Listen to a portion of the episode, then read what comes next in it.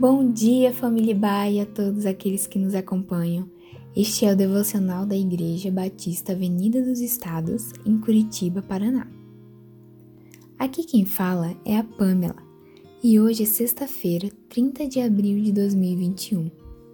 A nossa leitura de hoje será em Filipenses 4, do 4 ao 9. Alegrem-se sempre no Senhor. Novamente direi: alegrem-se seja a amabilidade de vocês conhecida por todos. Perto está o Senhor. Não andem ansiosos por coisa alguma, mas em tudo, pela oração e súplicas, e com ação de graças, apresentem seus pedidos a Deus. E a paz de Deus, que excede todo o entendimento, guardará o coração e a mente de vocês em Cristo Jesus. Finalmente, irmãos, tudo que for verdadeiro, tudo que for nobre, tudo que for correto, tudo que for puro, tudo que for amável, tudo que for de boa fama, se houver algo de excelente ou digno de louvor, pensem nessas coisas.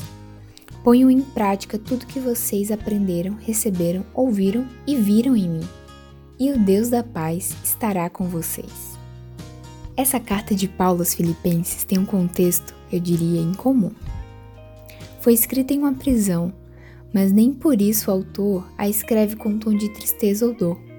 Ela é lembrada como a carta da alegria, o que indica um grande contraste. A vida terrena, aparentemente, trazia confusão, mas a espiritual estava firme naquele que é o Criador do universo. O propósito de Paulo era transmitir e incentivar a igreja a se alegrar. Afinal, mesmo preso, ele conseguia estar alegre pois não dependia das circunstâncias. Falar de bom ânimo quando tudo está de cabeça para baixo ao nosso redor não é fácil. Temos que lutar contra a nossa própria carne. Paulo dá um exemplo extraordinário por conseguir isso. E se ele foi capaz de viver dessa forma, o que nos impede de experimentar isso no nosso dia a dia? A identidade cristã dele é revelada quando fala sobre suas emoções frente ao perigo de morte.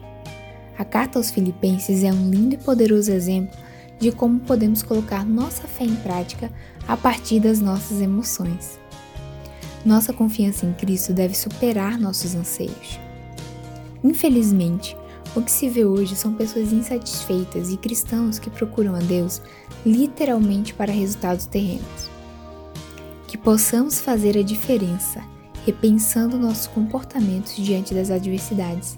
Afinal, nossa alegria não é apenas pelo que vivemos, mas também no que cremos.